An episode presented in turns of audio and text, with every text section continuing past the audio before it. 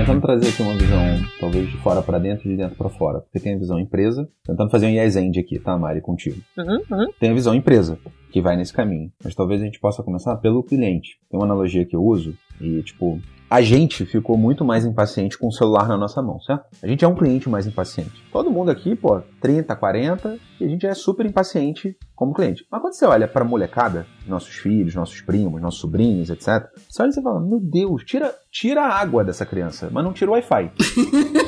porque a criança entra em pânico, sabe? É uma geração que nasceu on demand. É uma geração que nasceu digital. Não tem essa de ficar esperando 6 horas da tarde para ver Cavaleiros do Zodíaco. Eu ficava também. Eu ficava. Acabou esse negócio. Entra lá na Netflix, entra lá no Asterisco Play, né? Que tem um monte. E. E vai. Então, assim, a gente tem um, um, uma evolução de gerações, independente se é Z, Y, H, J, K, que ela vai ficando mais impaciente. Conforme as novas gerações entrando, vão entrando, ela é mais on demand, ela quer na hora, ela quer.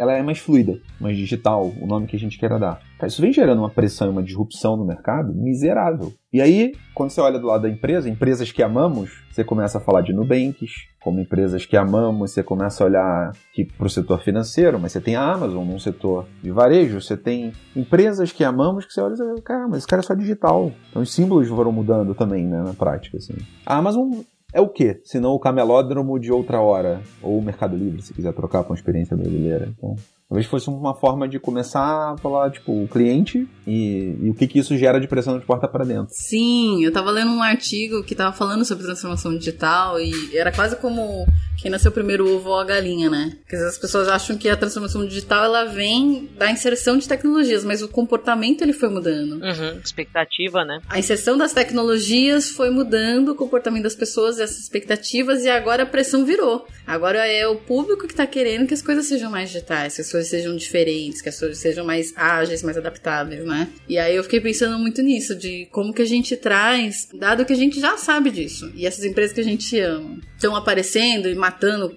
a, concorrência, né? O que, que a gente precisa fazer? Quais são os caminhos? O que, que a gente pode guiar a galera aqui nessa. para conseguir habilitar realmente, de fato, essa transformação? E quais são as estratégias? Sabe? E vamos começar! Já usa esse começo aqui, Léo! Solta a vinheta! Sejam bem-vindos ao Love the Problem, o podcast oficial da K21 e agora também Nowhere, onde trazemos novidades, dicas e tudo de mais relevante no universo corporativo, com carinho, toda semana para você.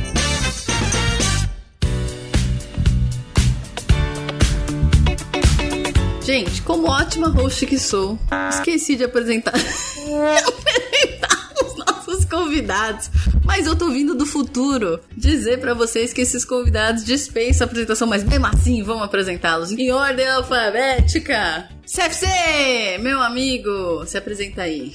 Fala galera, tudo bem? Prazer estar aqui. CFC é Carlos Felipe Cardoso, um dos fundadores aqui da Now FA21. Prazer estar aqui com vocês e com dois convidados hoje de peso, hein? Vamos lá. Pessoal que manja muito mais do que eu sobre o assunto, então bora lá. Que isso. Vou chamar também minha amiga linda, maravilhosa diva, Mariana Zaparoli. Olá, pessoal, tudo bem? É um prazer estar aqui com vocês mais uma vez nesse podcast queridíssimo Love the Problem, que aliás é a minha caneca favorita aqui no meu, na minha rotina. É, eu sou a Mari Zaparoli, trabalho na Ben Company, numa consultoria estratégica venho desbravando aqui esses temas de transformações digitais ágeis ou coisas parecidas já tem aí mais de uma década. Já somos uma jovem senhora. e é uma alegria enorme estar aqui com vocês para falar mais uma vez desse assunto, ainda mais na presença aqui, Murata CFC e Albino. Obrigada. Muito bom. E agora sim, Rafael Albino, seu lindo. Se apresenta, por favor.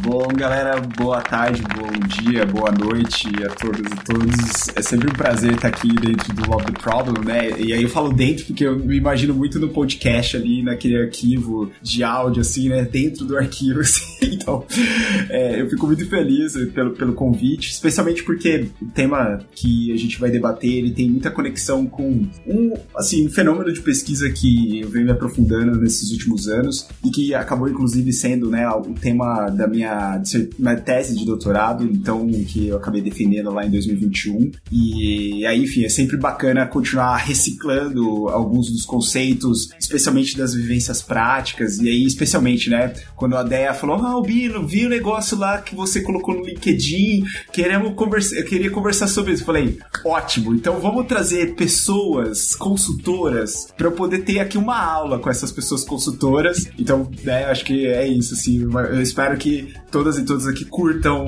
um pouco dessa nossa conversa que vai seguir agora. Muito obrigada, gente. Então, vamos lá.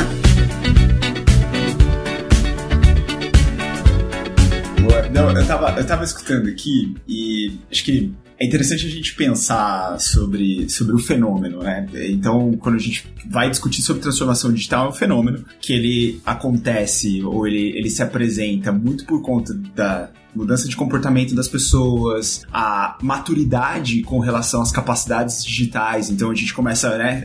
Eu acho isso muito interessante. Eu estava conversando com o Klaus algum tempo atrás e ele estava falando que ele foi uma pessoa muito resistente com relação ao desenvolvimento web. Ele vinha do Java, ele vinha né, das, das, das interfaces né, guiadas ali do, do Java e tudo mais. Ele falou: o que? Eu consigo ter né, aqui no Java uma série de recursos e artefatos assim que a web ela tá muito longe de conseguir me oferecer. O desenvolvimento web estava muito longe de conseguir oferecer. E agora a gente pula né, para 2023, 2024, quando a gente está gravando aqui essa conversa. E a gente começa a perceber que, opa, peraí, as experiências em cima dos artefatos como o celular, como o próprio navegador e tudo mais, elas é, é, chega a, a ressoar estranho falar assim, nossa, eu tenho que instalar um aplicativo dentro do meu computador, assim. Né? Fazer o download do aplicativo não é tão estranho, mas instalar algo no, no computador acaba ressoando como algo estranho. Então eu acho que o fenômeno, ele, ele tem nos levado também a uma dinâmica, e, e aí pegando muitos dos comentários aqui, que é uma dinâmica de dentro para fora e de fora para dentro. Mas tem um elemento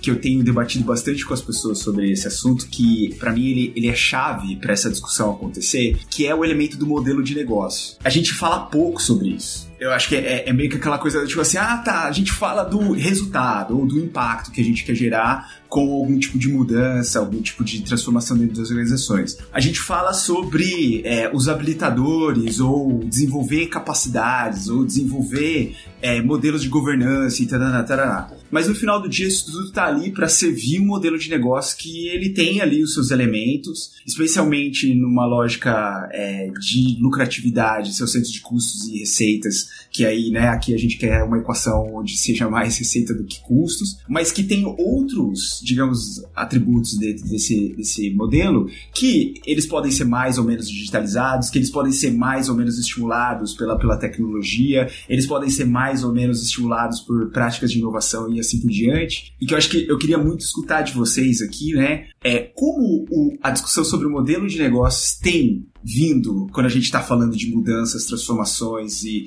digitalizações ali dentro das organizações que vocês têm acompanhado? Acho que essa é uma pergunta que eu adoraria escutar de vocês. Assim. Acho que é muito legal. Mari e eu, a gente trabalha muito no setor financeiro, né? Vira e mexe, a gente se esbarra, inclusive, em clientes e tal. Mari, vai trazer um cliente que a gente teve junto aqui, que é uma grande, um grande grupo cooperativo. Cicred, já palestraram sobre, falaram sobre Mari e eu, trabalhando lá com eles e tal. Acho que o mundo cooperativo, por exemplo, Albino, está falando de banking ainda, de alguma forma. Mas é um banking muito diferente. A gente está falando, por exemplo, do setor cooperativo brasileiro financeiro, que abre agências. E abre um bom número de agências todo mês, todo ano, vamos botar assim ainda. Por quê? Porque é um tipo de cliente que é próximo. Estamos falando de interior do Brasil, por exemplo, com uma presença muito. E que, sim, esse cliente ele tem celular? Tem. Ele usa? Usa. Mas a proximidade ali, o, a agência, o cafezinho, ele é um público que faz super sentido. E se a gente parar para pensar, em termos de modelo de negócio, ele não desrompe tanto, certo? O modelo de negócio bancário. Mas é um, um atender ao cliente. Para começar, o cara não é cliente, é sócio, certo? Um ponto de cooperativa, olha que já, já quebra aqui. Ele precisa do digital? Sem dúvida. Ele precisa de uma experiência mais fluida, talvez? Sem dúvida. Mas são personas diferentes da persona que está no Nubank da vida. É outra coisa, que, tipo, que é o atendimento realmente 100% autosserviço e etc. Um outro tipo de.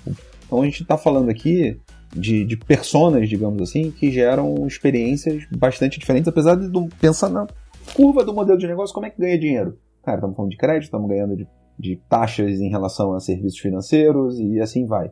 Mas o tipo de digitalização que esse cara precisa frente a outros talvez mude bastante. É, nesse exemplo, acho que tem um. É, que é interessante, né? Porque é serviço financeiro. Se a gente pegar friamente o tipo de serviço de produto oferecido, tem uma concorrência com o banco digital. Não 100%, né? Mas assim, majoritariamente ali havia uma conta, fazer. suprir suas necessidades de rotina. E algum nível de, de crédito, etc. Mas tem, nesse exemplo desse cliente, muito uma relação de confiança, né? Baseado em, em, você saber quem é que te atende naquele local, quem é a pessoa, e, e cidades muito pequenas, muito alicerçado também em agronegócios. Então é, é outro contexto e que me faz lembrar na época que eu participei da migração das carteiras do Unibanco para Itaú na fusão, eu trabalhava na TI do Private Bank. E a gente passou por algumas situações em comunicar. E, e, o private são segmentos de mais alta renda, né? Não sei se todo mundo é familiarizado, mas são é sempre a, o topo, da, digamos, da pirâmide de carteiras dentro, da, dentro do banco e é uma nomenclatura muito padronizada entre bancos, né? Diferentemente do setor intermediário, que tem, sei lá, o Select, é, acho que é do Santander, o, o Personalité do Itaú. Quando a gente fala de private bank, é o mesmo nome para todos os bancos, né? Banco do Brasil, todo mundo tem um private bank.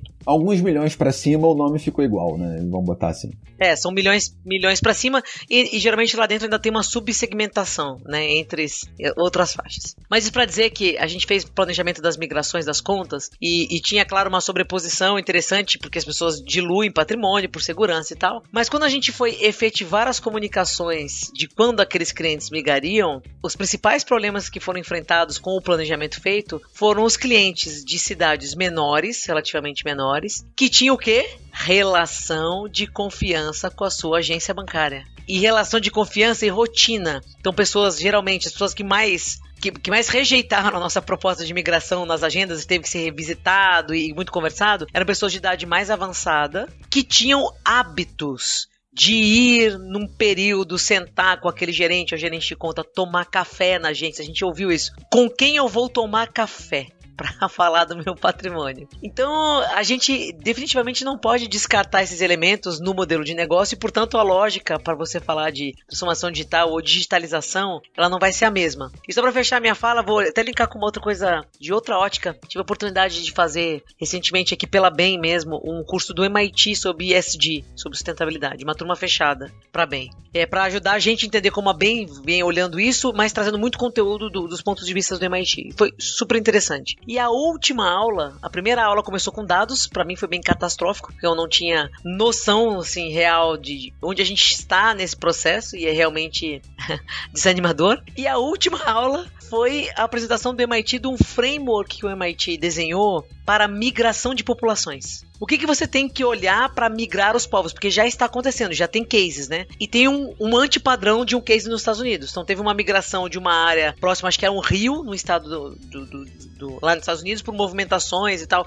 Foi uma área foi tomada pela água. Eles tiveram que migrar a população, que eu acho que era até de origem indígena, e várias coisas deram errado na migração. E eu vi no Fantástico na semana passada, na Globo, um caso teoricamente de sucesso também nos Estados Unidos. Ali eles pintaram de um jeito que, olha, tá todo mundo feliz que tem um novo bairro em outro lugar. Mas tudo isso para dizer que lá nesse framework, as dimensões que eles cobrem são super complexas. Eles falam da rotina das pessoas, dos hábitos, da religião, de como essas pessoas se alimentam, o que tem que ter ao alcance delas de insumos, de solo, de temperatura. Então, quando a gente olha isso, né, lá no, no, no nesse contexto de transitar as pessoas de lugar, é, e a gente olha para essa relação de empresas que produzem coisas e pessoas que consomem, acho que a gente muitas vezes aplica olhares muito simplistas, né? Muito simplistas. E, e deixa cair elementos importantes. Para te devolver a bola, Albino, tem uma coisa aqui que eu acho que a gente falou de modelo de negócio, né? Nossa cabeça já dá um tilintar, talvez, de business centric, aquela coisa mais focada de olhar para o próprio umbigo.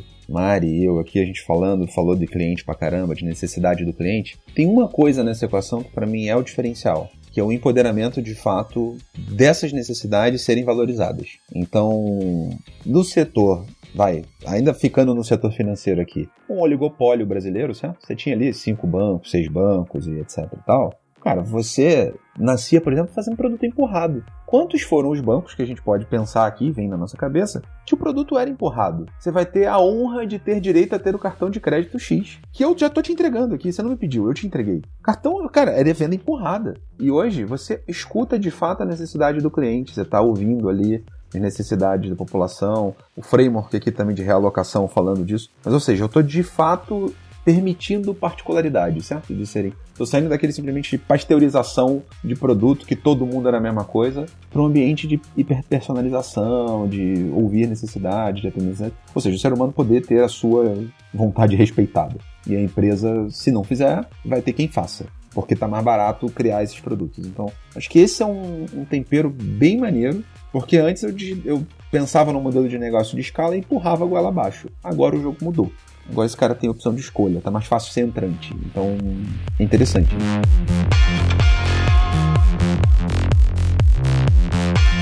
Tiveram várias perguntas aqui, mas me veio uma, até desse case do Cicred, de pedir para que vocês conseguissem dar clareza para as pessoas o que que engloba essa tal dessa transformação digital. Porque eu acho que a gente até conversou naquele episódio do Repensando a Transformação sobre que às vezes as pessoas acham que é simplesmente, sei lá, matar um legado, inserir novas tecnologias e às vezes a troca de um sistema legado que vai, obviamente, melhorar a fluidez, vai ter mais disponibilidade, ele pode ser um dos habilitadores, né? Mas que ele não é só isso. Eu lembro que dentro desse case de Cicred, pelo fato do, do consumidor ir muito à agência, eles criaram uma experiência fisital, que é mesmo quando o cliente vai na agência, ele poder ser atendido lá com algumas pessoas com tablet, com uma experiência mais fluida e tudo mais, e isso deu bastante resultado para eles, né? E uma melhoria muito alta no, no atendimento. E aí eu queria entender com vocês o que, que vocês entendem que é que engloba essa tal dessa transformação digital, quais são os, não sei, pilares para o sucesso. Eu vou jogar para o Albino, porque o Albino, inclusive nos artigos que ele escreveu, ele fala um pouquinho sobre, na verdade, a gente estava falando, você falou aqui, quando você citou o exemplo, da,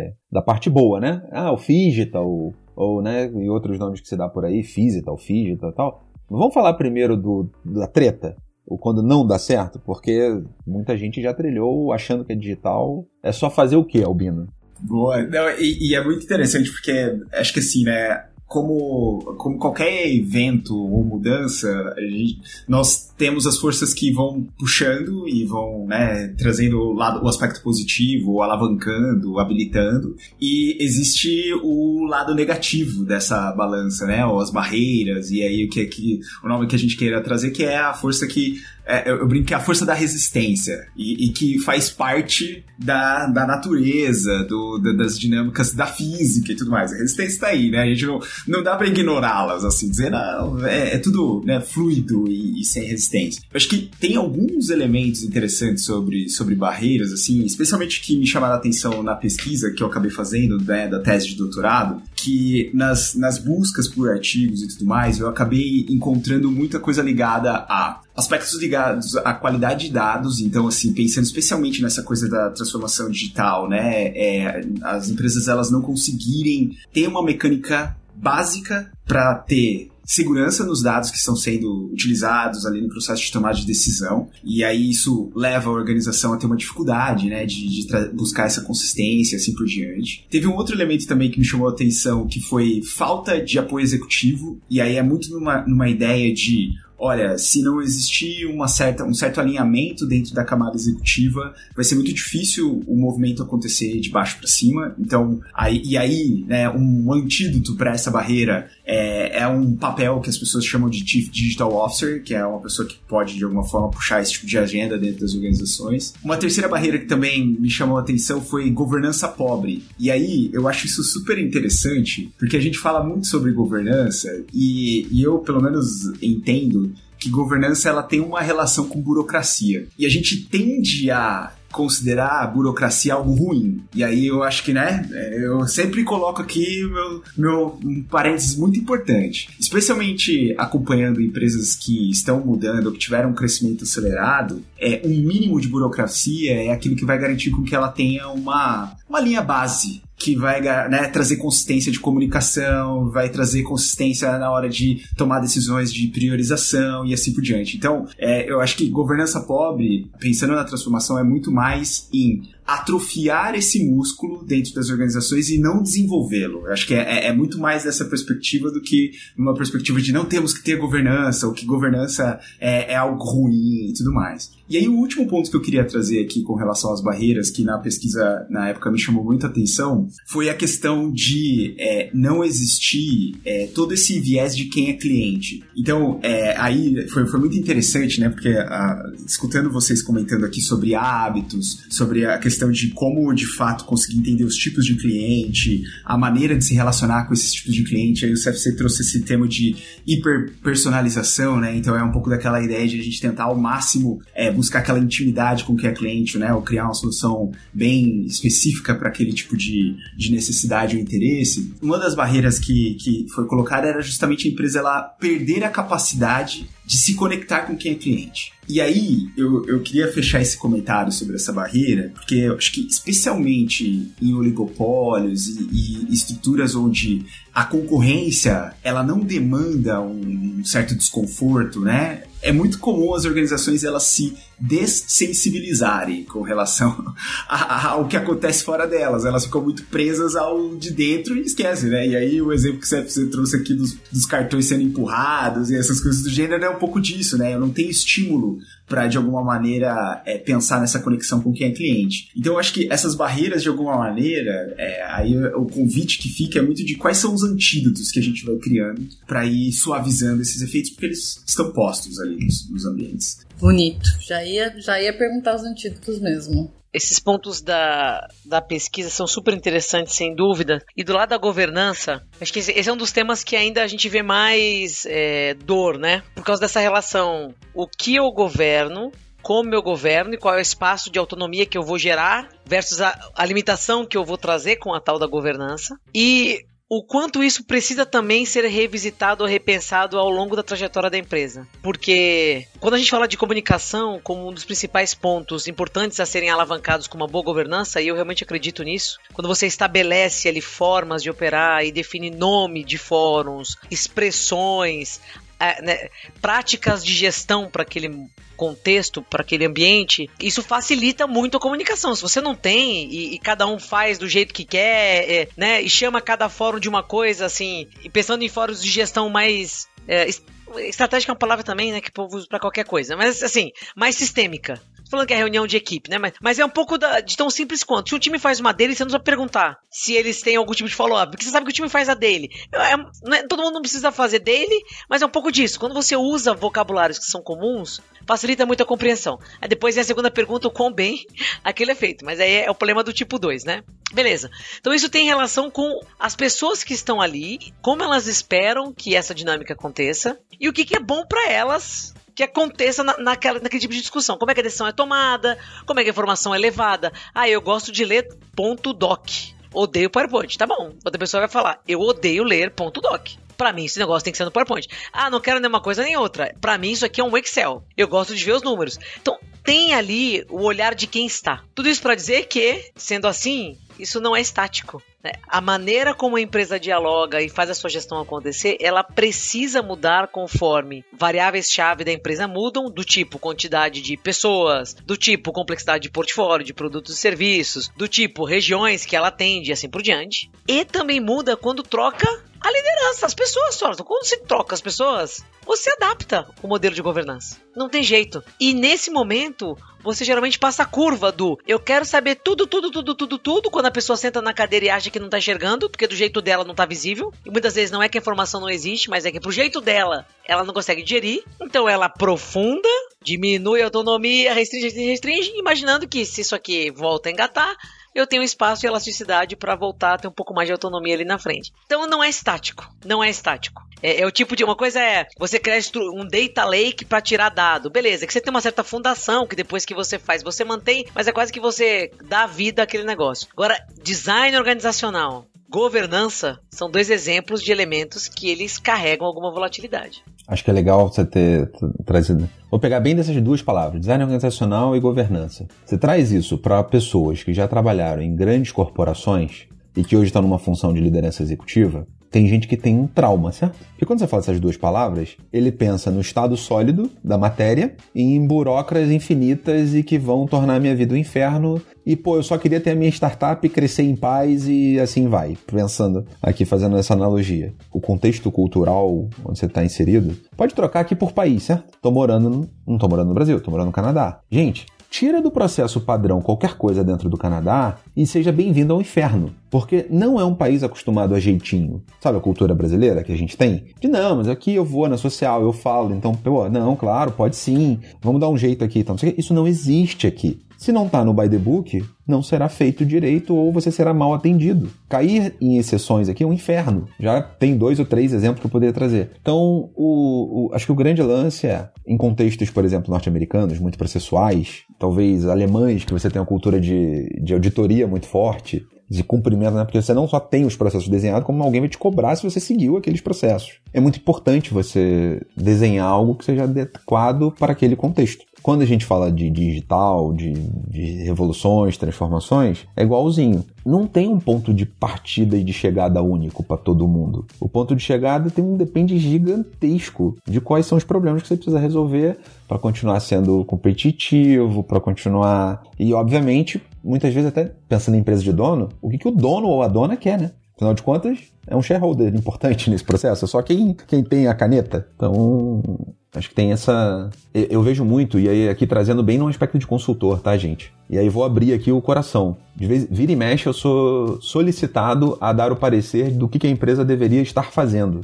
E eu normalmente respondo que se eu disser e pasteurizar a resposta, ele vai estar fazendo Ctrl-C, Ctrl-V de alguém. E, na verdade, a empresa ela deveria ser muito mais eu estou muito mais lá para habilitar que a inteligência e as boas perguntas sejam feitas para que eles tomem a decisão do que eu dizer o caminho único e absoluto para eles irem. Porque senão eu estou roubando. Cara, você vai pasteurizar o mercado inteiro, né? Vamos todo mundo fazer igualzinho. Só que o cliente não quer a mesma coisa. A gente acabou de falar de vários bancos, de, de cooperativas, etc., e que cada um está atendendo de um jeito diferente. Então, tá todo mundo crescendo nesse mercado? Como é que faz, então? E o chat GPT tá aí também, né? Pode ajudar a pasteurizar ainda mais.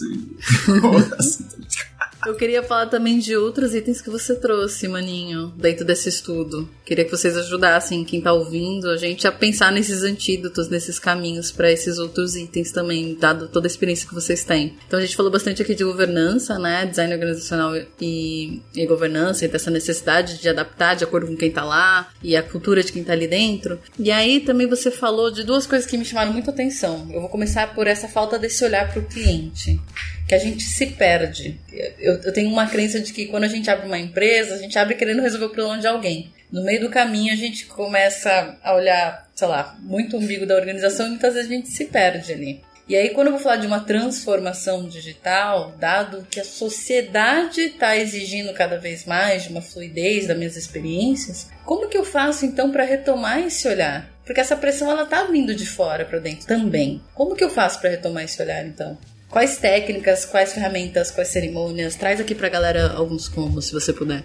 Essa, essa, essa é bem interessante e eu acho que ela vai muito na ideia da capacidade da empresa conseguir articular insights, assim, e, e aí de um jeito muito prático. É, quando a gente pensa em insights sobre o mercado, o que está acontecendo no mercado? Certo? Então, é basicamente assim, né? A gente falou aqui de alguns exemplos de instituições financeiras com diferentes características, mas existem alguns padrões padrões com relação, talvez, à forma como os canais digitais eles são estruturados, os padrões como os produtos eles são envelopados e, base, e, e, conseguem oferecer uma proposta de valor em cima de uma dor ou necessidade de quem é cliente. Então acho que ter a atenção plena para aquilo que está acontecendo no mercado é um tipo de capacidade super útil para poder expandir e entender o que está acontecendo no dia a dia da vida dessas pessoas clientes. Tem uma outra capacidade que eu acho que ela é, é super interessante, que é de fato conseguir e compreender e interpretar os dados sobre as pessoas clientes. E aí eu, eu brinco muito com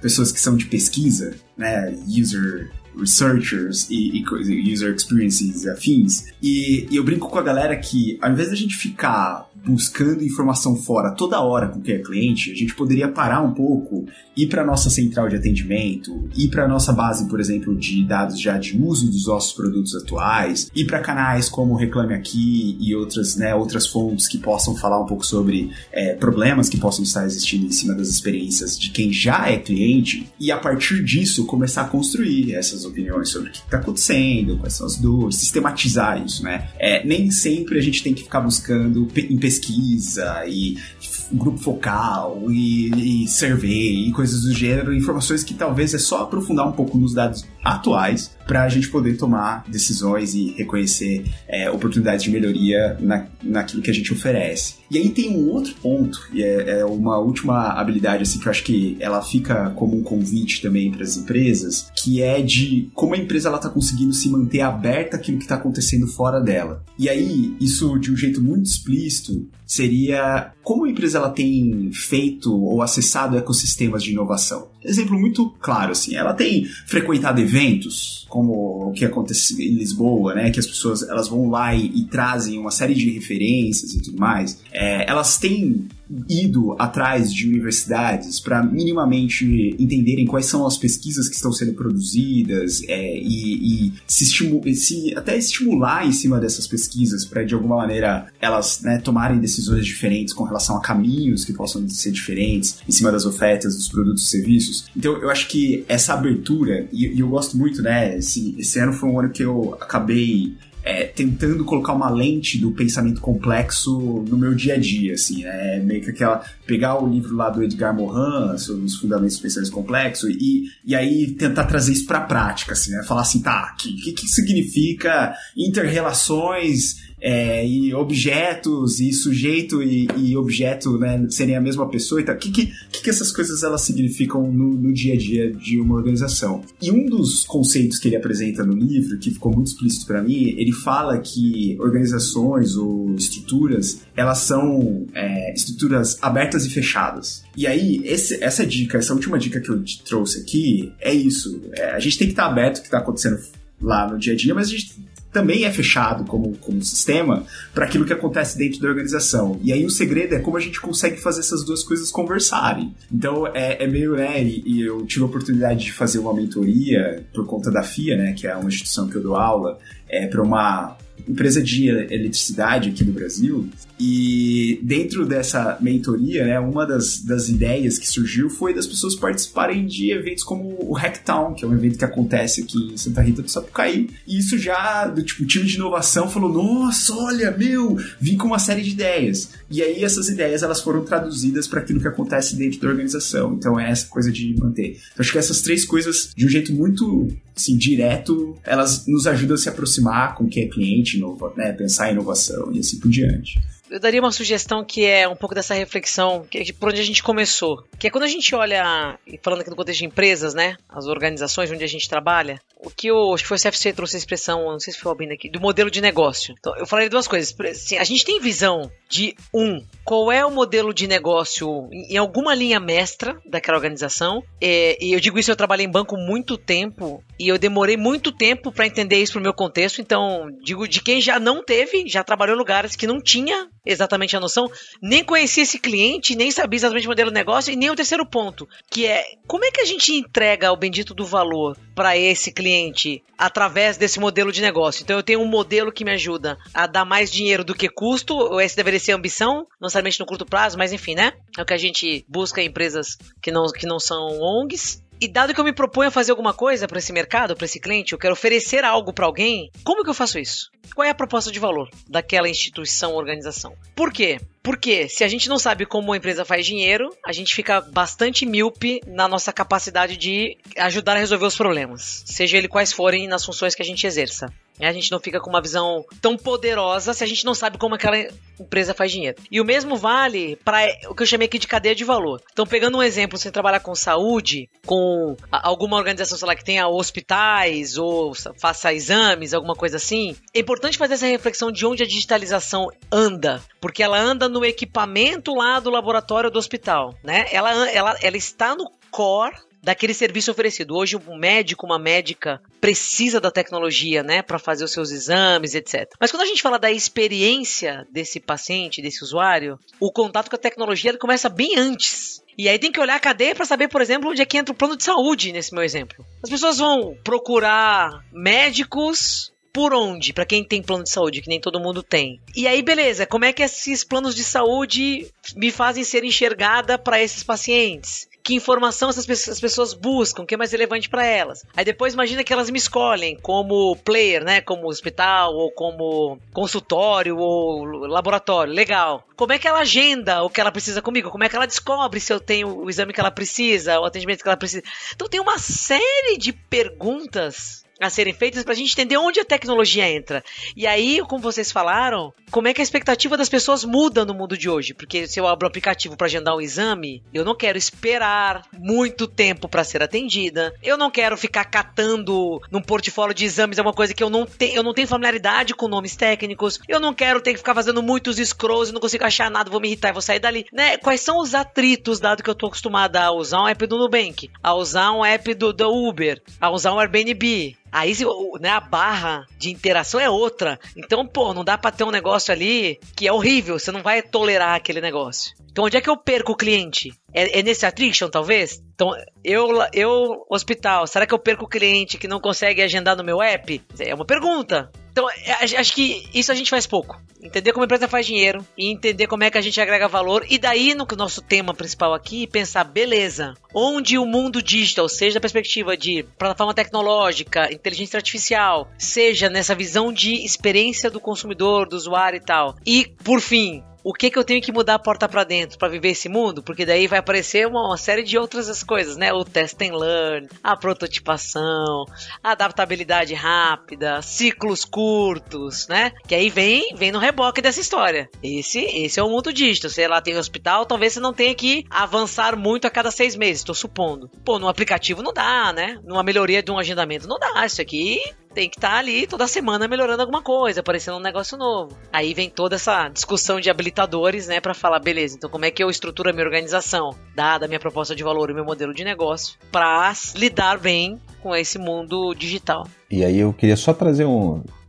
Cara, o exemplo do hospital é muito legal, porque, sei lá, laboratórios, por exemplo, hospitais, muita gente investiu muito dinheiro nos últimos anos colocando, por exemplo, uma experiência omnicanal, botando WhatsApp no jogo, fazendo médico, muitas vezes um médico que não era tão digital assim, vamos botar, tão experiente assim, forçadamente aí para sistemas e tudo mais, e gastou dinheiro à toa. Tem uma, uma discussão que eu tive com um, um grupo de médicos recentemente que foi bem nessa linha.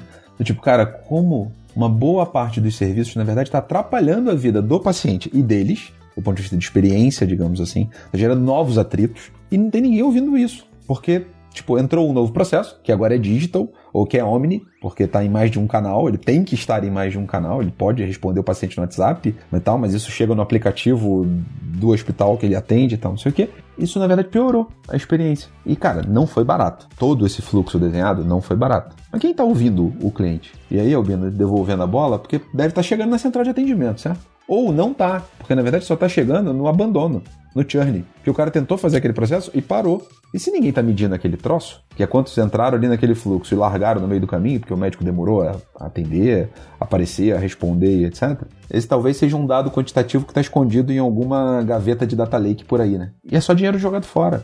Tem muito. Eu, eu tenho falado muito assim, essa hype do digital, que é muito boa do ponto de vista de quem gosta de experiências mais fluidas e tal, foi muito legal está trazendo experiências de fato muito melhores para nossa vida. Porém, tem muita empresa jogando dinheiro fora em fluxos que ninguém quis, porque foi desenhado numa caverna, um processo perfeito, e ninguém de repente só Aqui eu quero, eu tô trazendo exatamente um, uma coisa que normalmente eu trago como anti-pattern, mas hoje eu vou trazer como talvez faça sentido, só digitalize o processo que hoje é manual e botem um canal digital também. Para começar, pra ver se a pessoa tá usando. Vai sair mais barato talvez o processo ainda seja meio burro, certo? Porque, pô, botão digital, pra alguém aprovar depois da requisição digital, é meio idiota, né? Essa aprovação podia ser automática. Mas tudo bem, tá bom, é o tal do MVP por enquanto. Vamos ver se as pessoas querem isso. E depois iterar em cima. O digital perfeito também dá um passo, investimento milionário, pode ser algo que, né? Tipo, tem nada mais caro do que otimizar aquilo que não precisa, né?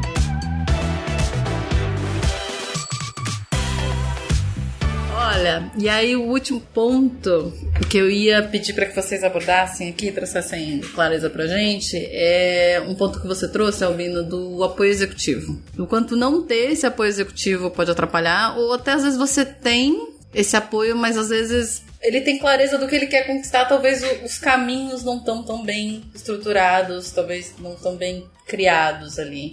Como que a gente lida com isso? Tanto com essa falta de apoio ou com um direcionamento que às vezes não, não tá num caminho tão bem estruturado quanto a gente acredita.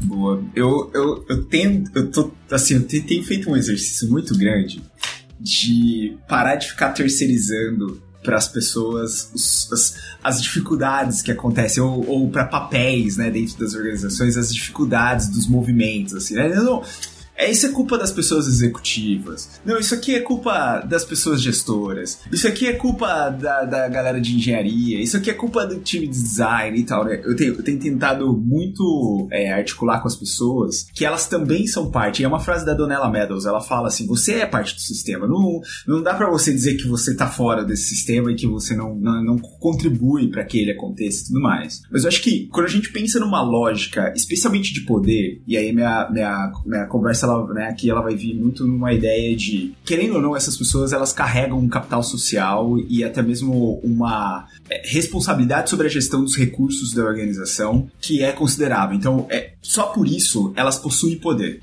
Então eu acho que esse, esse, é um ponto importante da gente sempre estabelecer, né? Então estamos falando de pessoas que elas estão ali de um jeito ou de outro controlando o poder dentro da, da, da organização. E aí eu acho que a, a, grande pergunta que fica é como que a gente consegue mapear essa rede de poder o mais rápido possível para conseguir minimamente entender quem são as pessoas que são promotoras, que são neutras e que são detratoras de um movimento dentro da organização. Porque eu acho que isso, de alguma maneira, e, é, e é, é, isso vem muito da minha fase como consultor, é, que era um jeito, inclusive, da gente, ao estabelecer gestão de contas dentro das organizações, é meio que saber qual é o terreno que a gente estava ali entrando e inclusive estimular esse terreno para pessoas promotoras, entender como lidar com as detratoras, saber se as pessoas neutras elas estavam mais próximas das detratoras ou das promotoras, então né, e aí era mais fácil, né, é, manusear as pessoas neutras do que as pessoas detratoras, por exemplo. Então é, esse tipo de abordagem ela vem de conceitos de análise de rede social dentro das organizações, onde você tem caminhos em que o poder ele, ele transita, a informação ela flui e assim por diante. Então eu tô dizendo tudo isso porque assim, se a gente não levar em consideração sistematizar esse mapeamento dessa rede social, vai ficar muito difícil conduzir. E aí, especialmente porque é, ao não saber que não sabemos, sobre essa rede de poder, dificilmente a gente vai conseguir gerar algum tipo de intervenção, porque essas pessoas que estão ali, e aí até uma, uma frase que eu gosto muito que o Matheus Haddad ele traz, assim, é que essas pessoas elas estão ali para manter o poder. Elas não estão interessadas em perder o poder, em distribuir o poder, em jogar. Elas estão ali porque elas, né? E aí tudo que leva elas a uma posição de risco, elas vão jogar contra e assim por diante. Então, eu, eu gosto de traduzir essa ausência de apoio é, executivo muito nessa, nessa intenção de a gente conseguir ter consciência desse grande jogo. E a partir dessa consciência aí, sim, gerar os movimentos que vão contribuir para a mudança. E aí, o antídoto, digamos assim, né, que a literatura, pelo menos eu encontrei durante a pesquisa, acabou trazendo, é esse papel da pessoa Chief Digital Officer, é, que tem uma baita de uma treta na prática com a pessoa CIO, com a pessoa CTO, com a pessoa, né? Tem uma baita de uma treta, porque aí fica meio que aquela coisa de onde, ou até a marketing, a pessoa de marketing, né? Onde, que que é isso? Mas tá, tá trazendo mais uma pessoa pro C-level aqui, precisaria ter e tal. Baita treta. É, mas enfim, mas é um caminho que as organizações, elas pelo menos aparentemente têm tentado buscar. E aí eu fecho meu comentário falando de uma seguradora grande brasileira aqui, que na época, minha época de consultor, a gente atendeu. E era muito interessante que uma grande consultoria, né, que eu não vou falar o nome, foi lá e desenhou um conjunto de slides lindos e maravilhosos falando assim, olha, esta aqui é a jornada de transformação digital da organização. E para que essa jornada ela aconteça, você precisa ter uma pessoa Chief Digital Officer. Ela será quem capitaneará essa mudança e não sei o que, inclusive mostrará como esse modelo diferente de trabalho funciona. Enfim, slides lindos, maravilhosos, como todas as consultorias estratégicas produzem. E aí é muito interessante porque foi colocada uma pessoa no cargo e essa pessoa ela não conseguiu durar sete meses na posição. Especialmente porque não tinha esse apoio executivo. As outras pessoas elas começaram a e meio que corta, corta, corta, corta, corta, corta, corta, corta os acessos dessa Chief Digital Officer, essa pessoa Chief Digital Officer, que chegou um momento que ela foi expurgada do ambiente, assim. Então, é, é só, só, só um exemplo também que o antídoto ele pode virar veneno, assim, né? Então é um pouco. O remédio é importante a dose pra gente poder não, não cair nesse tipo de situação. Mas acho que esse é um comentário que eu faria sobre esse, esse tema, assim. É, acho que é, a lógica de poder pegar aqui um gancho pela lógica do poder que você falou. São as pessoas que, no frigir dos ovos, dominam as narrativas organizacionais, certo? Ali mora. Ali mora quem dita o ritmo. Quando é uma empresa de dono, muitas vezes é fácil porque pelo menos você tem um poder literalmente, declaradamente sendo emanado de um único ser. Empresas SA, em geral, né, empresas de capital aberto e tudo mais, aí você já começa, por exemplo, a ter um poder distribuído. E você tem uma diretoria. E aí o bicho já começa a pegar, né? Verdade, na verdade, o próprio o Chief Digital Officer, Transformation Officer e assim vão as variações do tom, ele é um elemento novo, normalmente, estressor e que já chegou com uma missão dada. Então, queira ou não, a gente também está usando um padrão aqui de nessa briga toda ninguém está ganhando. E esse padrão de change management é antigo, certo? Ninguém está ganhando. Entra um ser novo que chega com uma missão e ele vai nos ajudar aqui. Olha que coisa, né? Altruísta. Ele está chegando com a missão de ajudar todo mundo aqui. Ninguém vai estar tá saindo ganhando entre os antigos. Evitar a guerrinha, né? O ah, marketing ganhou, a TI ganhou, não sei o quê. Quem puxou, a gente já viu muita transformação falhando, porque vinha e o olhar era do ciúme, não era o olhar da colaboração e do próximo degrau, da, era o olhar do umbigo. Então, quis trazer um pouco isso também aqui. Por incrível que pareça, quando você tem um dono emanando o poder todo, muitas vezes é mais fácil, resolve-se. Vai todo mundo xingar o dono? Vai. Talvez ele tenha uma mãe só para ser xingada? Talvez. Mas é mais fácil você mover. Num corpo executivo, de diretoria e tudo mais, as diretoras, os diretores, de alguma forma vão precisar ter uma nova narrativa surgindo do conflito e divergência entre todos eles. A pessoa, sem dúvida nenhuma, é um super pattern, um dos mais usados no mercado hoje. Mas esse, eu acho que eu queria só botar esse tempero. Qual é a história que está sendo contada para criar um inimigo em comum dentro dessa diretoria? Porque no final do dia, é isso que está se tentando fazer na hora que você está dizendo que eu tenho que sair do estado A e eu tenho que ser mais digital. Ótimo. E qual é essa história? Por quê?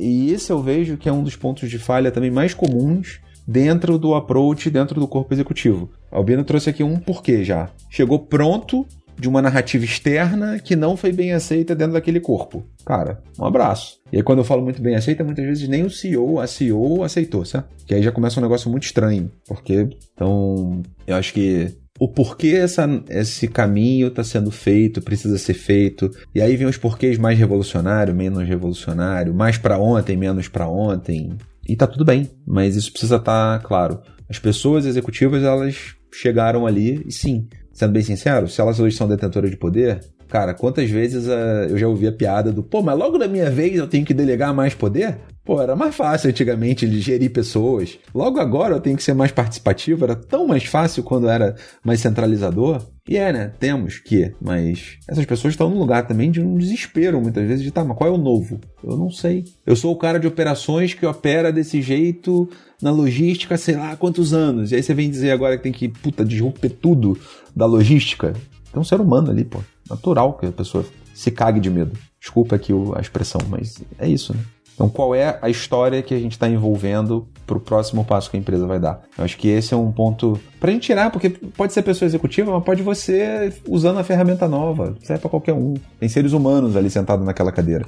É, acho que a narrativa é, é, super importante e poderosa, né? Agora, saindo em defesa de uma consultoria estratégica, até porque eu trabalho em uma, também vou trazer o ponto de vista de dentro, que é é um modelo de trabalho nessa relação da consultoria estratégica com as altas lideranças das organizações, né? Porque de fato é, a interlocução está ali, é o nível executivo, conselhos, é onde até pode acontecer esse cenário que o, que o CFC comentou, ah, como é que o CEO não está, ou a CEO, exatamente alinhado com uma é, de, decisão, porque existem conselhos, né? E, e, a governança corporativa ela tem outras partes que às vezes a gente está ali no dia a dia não enxerga, mas que existem. CEO também tem chefe, né, Mari? Importante dizer isso. CEO tem chefe. Tem chefe. CFO também tem chefe, né?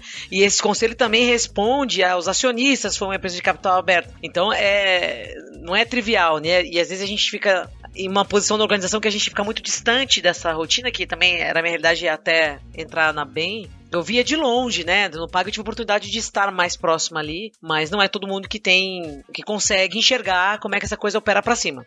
Então, quando as empresas também contratam uma consultoria estratégica, não vou entrar no mérito das, dos grandes modos de falha que a gente vê no mercado de alguma dessas relações, mas existe um fator que é impulso. É, é, é, é, quase você aplicar um torque, né? Você pega um investimento, traz pessoas especialistas em negócios e, no caso da Bem, tem especialista em negócio, tem especialistas em outras expertises como eu, de modelos operacionais ágeis, tem de inovação, tem tecnologia. Cada consultoria dessa tá com o seu jeito de conversar com esse mundo digital.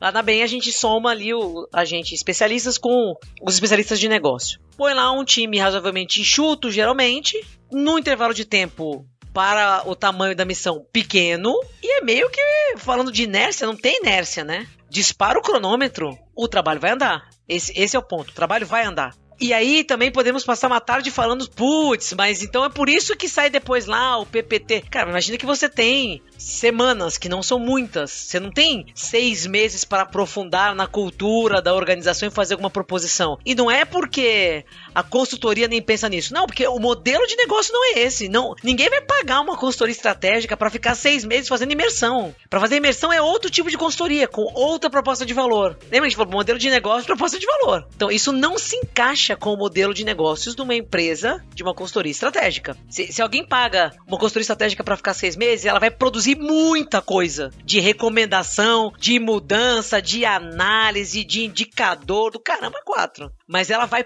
produzir coisas. Ela não vai ficar né, aprofundando no contexto com um intervalo de tempos longos. Então, Pegando o caso aqui do, do, da, do, da seguradora, putz, sete meses a pessoa não, não conseguiu ficar. Talvez porque a recomendação não tenha sido a melhor, talvez porque o, a recomendação não era, é, não era tão ruim, mas o jeito que ela foi desenhada, implementada, falhou, talvez porque aquela pessoa não deu certo, quais serão as razões. Mas pensa que o problema que essa empresa vai resolver pós sete meses é um problema diferente do que ela estava tentando resolver antes de ter essa cadeira. Que é um pouco dessa dificuldade da gente falar de critério de sucesso de transformação. Os números que saiam da bem ou que saiam das concorrentes da bem são sempre super desfavoráveis, né? Independentemente da consultoria estratégica que faça seus estudos, vai dizer lá que 75% dos casos de transformação falham. Tá, mas assim, para você chegar nessa conclusão, você tem que estabelecer o que é um critério de sucesso temporal. E você vai chegar na relação investimento versus expectativa naquele intervalo de tempo. para você poder olhar para aquilo e falar: "Ah, cheguei ou não cheguei".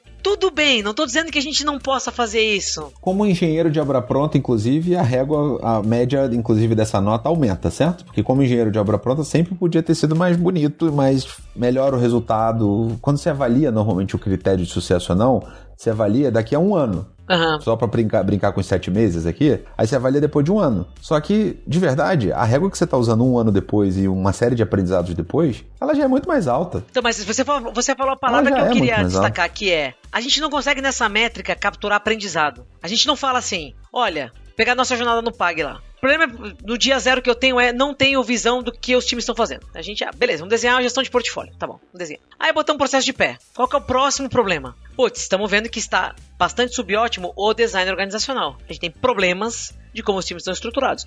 Vamos fazer o quê? Redesenhar as estruturas. E depois, pô, a gente está com um problema enorme de recrutamento de pessoas. E aí você pode olhar para isso e falar assim: nossa, essa jornada ela é um fracasso. Porque eu achei que. Tô chutando a minha cabeça, não, não existiu essa conversa, tá? Só para fazer as perspectivas. Eu achei que em seis meses eu teria resolvido meu problema de. de não era transformação, mas sei lá, de escala ágil no PagSeguro na época. E eu tô descobrindo que isso aqui não tem fim. Essa pode ser uma, uma ótica. A outra ótica pode ser, cara, a cada dois, três meses, sei lá, Eu estou andando no meu backlog de desafios de modelo de gestão. E estou escolhendo uma batalha por vez, que é a coisa que está me doendo mais. A governança que tem hoje lá era a mesma que eu participei da construção? Lógico que não. O design organizacional que tem hoje lá é o mesmo que a gente desenhou em 2019? Em 2015? Lógico que não. Mas não é para ser. Até porque se for, tem alguma coisa muito errada, exata. É, é uma outra ótica de critério de sucesso, sabe? Então tudo para dizer que consultorias estratégicas tem esses sabores, às vezes mais amargos, mais azedos, mas uma coisa que eu digo com serenidade, porque faço parte de uma, é uma injeção de movimento na organização. Isso pode caminhar depois desse processo melhor, o resultado pode ser mais adocicado ou menos, mas ela definitivamente quebra qualquer inércia. Inércia é um dos grandes problemas que a gente tem em processos transformacionais. Porque quem tá lá dentro tá sempre fazendo essa conta que a gente mesmo já falou aqui de curto, médio e longo prazo. Sempre vai pensar nas pontes que vai quebrar ou que vai arranhar. E sempre vão ter escolhas de passividade. Porque você tá ali naquela jornada, você tem ambição, você tem relação. Você até pode enxergar o que deveria ser feito, mas nem sempre você vai topar se a voz que vai dizer tem que ser feito. Ou eu topo fazer. Se você tá pensando que os coleguinhas não topam. Por quê? Porque as pessoas são inteligentes. Entendeu? Uma coisa é o problema da organização, outra coisa é, é o meu problema como executiva. Então, a consultoria estratégica faz isso aí se mexer. De novo, pode ter resultado melhores ou piores, mas ela é um empurrão, assim. Porque ela vem com espaço, força, voz e a coisa caminha. Diz que você encaixa muito com essa questão do, do executivo, né? Que a gente tá falando. Como é que eu conquisto e trago essa, essa ajuda do executivo, né? Como é que fala? Esse patrocínio, esse patrocínio do executivo. Como é que eu dou visibilidade desse backlog de transformação, dessa evolução, do que, que é efetivamente alinhar, o que é, que é critério de sucesso dessa transformação, deixar isso muito bem combinado, quais são as premissas para que isso funcione bem, né? E aí eu vou mostrando o resultado gradativamente, mostrando que as coisas estão caminhando, conquistando essa pessoa e ganhando cada vez mais esse capital político para trazer essa pessoa para o jogo é, e mais e mais pessoas para o jogo. Eu queria só fazer um, um adendo aqui, até pegando. Porque quando o Albino falou de poder, e o poder está na mão. E aí muitas vezes a gente faz esses deparos, né? O executivo, a gente pensou no C-level, mas o C-level tem chefe. E aí, Mari, conforme você ia falando, o que, que me instalou na cabeça? É que na verdade não tem heróis e vilões nessa história. Tem decisões. E seja a consultoria estratégica, seja o CFC com a Nauer K21, seja o Albino na consultoria ou agora como um interno. Todos nós, em contextos internos ou como consultores, a gente já entrou para acelerar um determinado contexto, decidido por algum grau de chefia. É que às vezes a gente está muito olhando como colaboradores de empresas que está no C-level esse poder, mas esse poder às vezes está acima dele. Só continua sendo a mesma relação de poder, chefe do chefe do chefe da chefe do chefe. Mas tem. E às vezes a decisão é mais revolucionária porque vai dar merda mais rápido. Ponto. De acordo com algum julgamento, certo? Se ele tá certo ou não, se foi bem rolloutado ou não, essa, essa. Beleza, isso realmente. Mas é, eu só queria trazer isso, assim.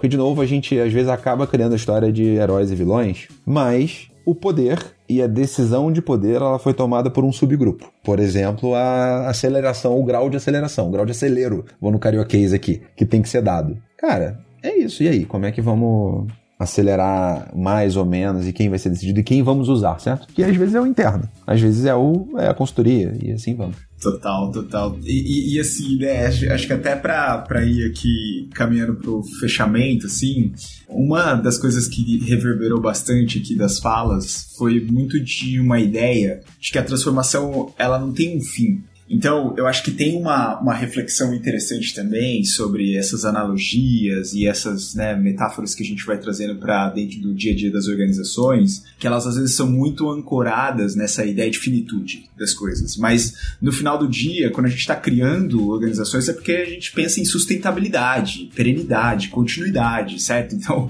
é, a gente sabemos que organizações morrem, elas né, acabam falindo, e, enfim, né, a gente sabe que tudo isso acontece, mas quando a gente busca uma transformação é porque por algum motivo a gente está querendo gerar movimento para que essa organização ela consiga ter, digamos assim, né, ainda mais, digamos, ela conseguir é, criar uma nova opção de serviço, ela conseguir de alguma maneira repensar a forma de operar e internamente para que as pessoas elas consigam é, criar soluções inovadoras para o mercado. Ela quer, então assim, é o desejo é o movimento E o desejo, ele também é de a gente ter uma continuidade. Então eu, eu achei isso muito interessante, porque acho que no final do dia, né, as, as métricas de sucesso ou a forma de avaliar o sucesso de uma transformação, ele tem que ser dinâmico, né? Os comentários que a gente teve aqui, assim, também é muito disso, assim. Esses acordos, eles têm que ser revistos continuamente é, e especialmente, e aí eu fecho meu comentário,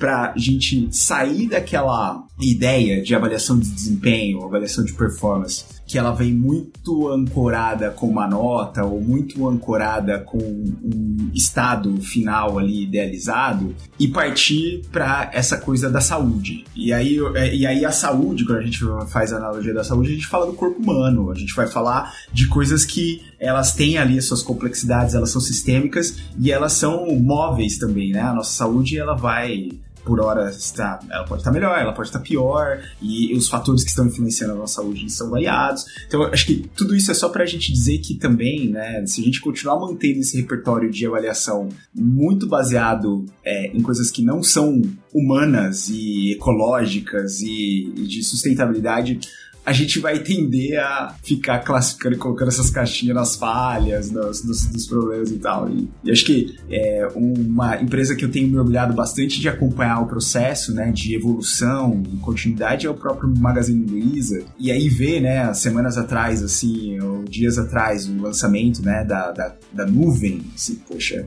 é, assim, a gente tá, tá, tá podendo presenciar no nosso país uma uma coisa especialmente disruptiva, ou especialmente assim, é, de alguma maneira, né, é muito uma quebra de padrão muito grande, mas eu não esqueço de uma das falas da Luiz Helena, onde ela trazia a ideia de que o que ela queria era garantir que uma empresa do interior do país ela continuasse existindo para mais, né, para muitos mais anos, assim. E, e aí a forma que ela está conseguindo fazer isso é em cima dessas mudanças, dessas, dessas novas maneiras de operar e, assim, eu não imagino as pessoas fundadoras lá da Magazine Luiza falando que em algum momento elas virariam uma empresa de armazenamento em nuvens, assim, mas, mas é isso, é a continuidade, é o pensamento orientado à continuidade e sustentabilidade.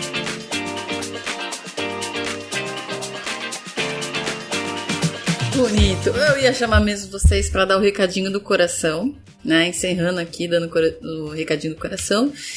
Vou chamar então meu amigo CFC, querido, seu lindo. Bora lá. Dá um recadinho aqui pra galera. Fugir das receitas prontas, algo que a gente já falou em outros episódios até. O seu digital ou da sua empresa ou o ideal não é necessariamente o que está né, do seu segmento, de, outras empresas. Ctrl-C, Ctrl-V é um negócio muito fácil de, de se, né, tipo, imaginar, mas que é, tem tudo para dar errado, né? E a gente está vivendo revolução. A revolução da IA, o Albino, se não me engano, foi o Albino, agora há pouco falou da IA, Aí é mais uma revolução. Cara, que bom que essas coisas acontecem. Porque, né, é, há cento e tantos anos atrás a gente estava falando de usina de carvão. Zero sustentável, certo? Para o planeta, com a quantidade de gente que tem agora e tal. A computação, tudo que veio do digital e etc., só melhorou a qualidade de vida de boa parte da população mundial. Tem os seus contras. Não é o episódio aqui. A gente daria um outro episódio só para falar disso, certo? Das diferenças e, né, enfim. Mas o fato é, a gente melhorou e incluiu mais gente. Melhorou a forma de viver e tudo mais. Um passo de cada vez, fatiado. Eu só vejo muito e me dói demais é a gente mirar muito nesses Ctrl Cs, Ctrl Vs, de que, e, e eu, por exemplo, a gente está num contexto agro agora, dentro do Brasil, trabalhando com dados, porra, agro, certo? Agro é pop no Brasil e tal. Estamos falando de coisas importantes para o país. Mas o agro e o digital que o agro precisa é o que a gente está falando nas grandes empresas digitais que amamos e que vem à nossa mente?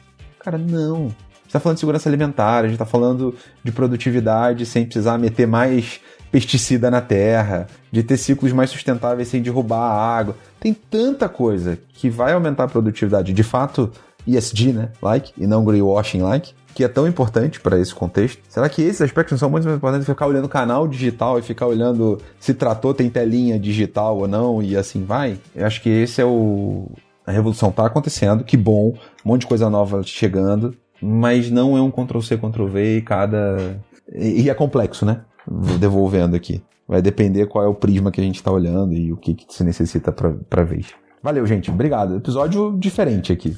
Curti muito. Mari, por favor. Acho que a gente tá num, num período aqui, a gente até falou antes de começar a gravação, né? Ano turbulento no mercado, né? É, para todo mundo.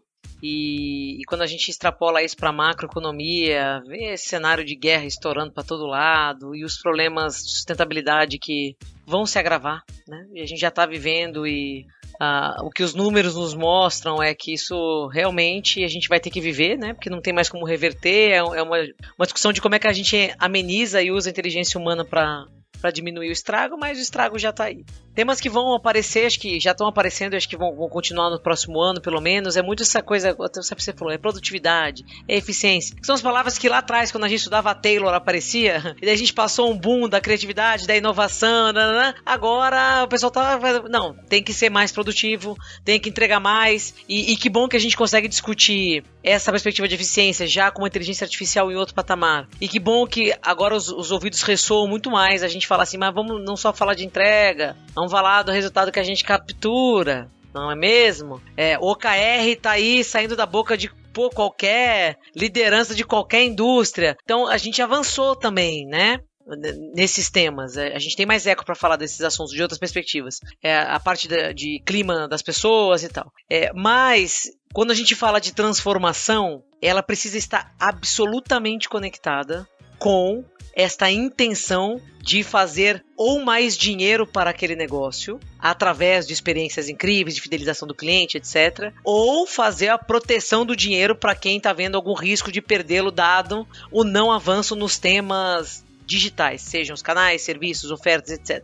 Portanto, é, acho que a gente sai de, de conversas que a gente tinha de falar assim, é preciso ter modelos ágeis na minha empresa, ou produtos, um jeito meio assim, ah, meus, as pessoas de produtos, mas você olha, é, é, é, mais business, menos essa capacidade de achar soluções, né? E principalmente soluções tecnológicas. Então, essa conversa que a gente viveu mais solta, eu acho que mais do que nunca, ela, ela só funciona nessa linha do fazer mais dinheiro, proteger meu dinheiro com eficiência, com produtividade e com fazendo essa relação com o cliente acontecer muito melhor. Então, também acho que a gente não vive mais do que a gente viveu no passado, que a gente também falou aqui, de produtos, somente no mercado financeiro, que eram entregues para quem não pediu, de ofertas cabulosas, de serviços que ninguém precisava, né? O lance só do bater a meta. Eu acho que a gente passou em geral, tô generalizando, mas acho que a maior parte das instituições já passaram isso e em algum grau entendem que precisa fazer algo que faça sentido para esse cliente. Mas a gente, como assim, se estamos trabalhando com modelos de gestão, que eu acho que o quarteto aqui da,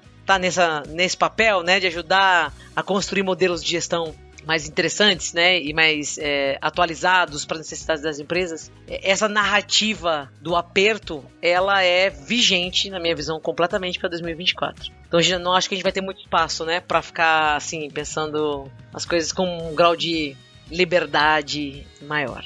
Obrigada, Mari. Albino, Cadê o seu recadinho do coração pra gente encerrando? Não, eu assim, acho que eu tô, tô, tô, processando aqui ainda, né, a, a, conversa, e aí pra mim é super interessante, porque acho que esse final aqui, essa questão dos, dos, dos temas com relação à produtividade e até mesmo né, a efetividade daquilo que a gente tem criado dentro das estruturas organizacionais, assim, é, é uma conversa muito interessante de, de a gente estar tá participando né, desse, acho que desse, desse momento também dentro das organizações.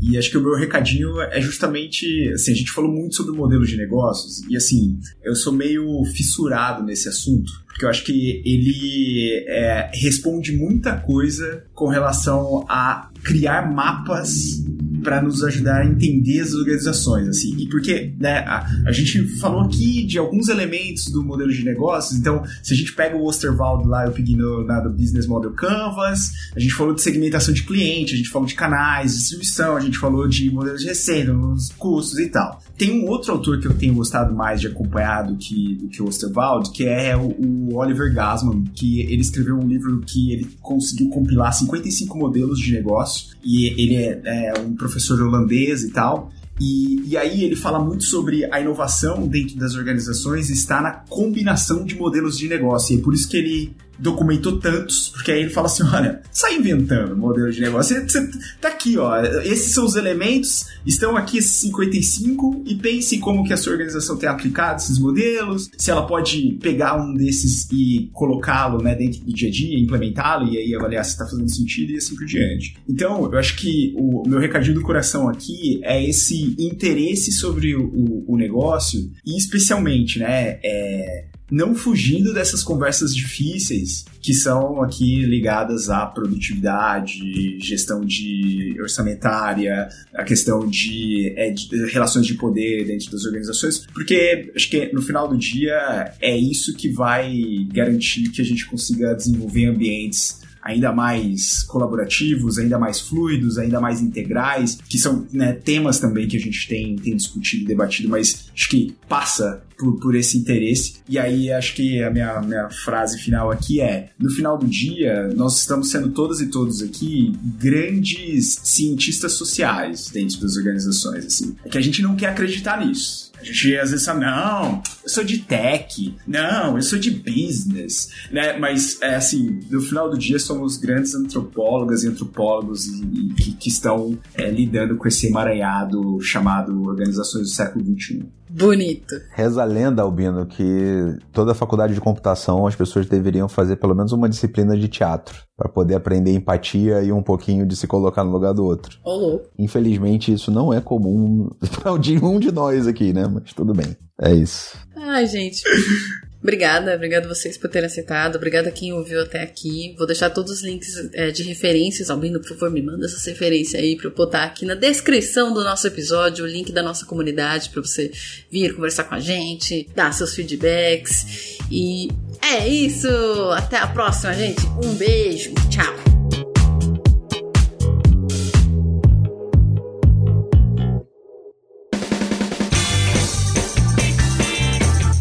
Este foi mais um episódio do Love the Problem, o podcast oficial da K21 e da Nauer. Se você curtiu, compartilhe. Inscreva-se no seu agregador de podcast favoritos e espalhe conhecimento por aí. Procure por Love the Problem nas redes sociais e deixe seu comentário ou sugestões. Até o próximo!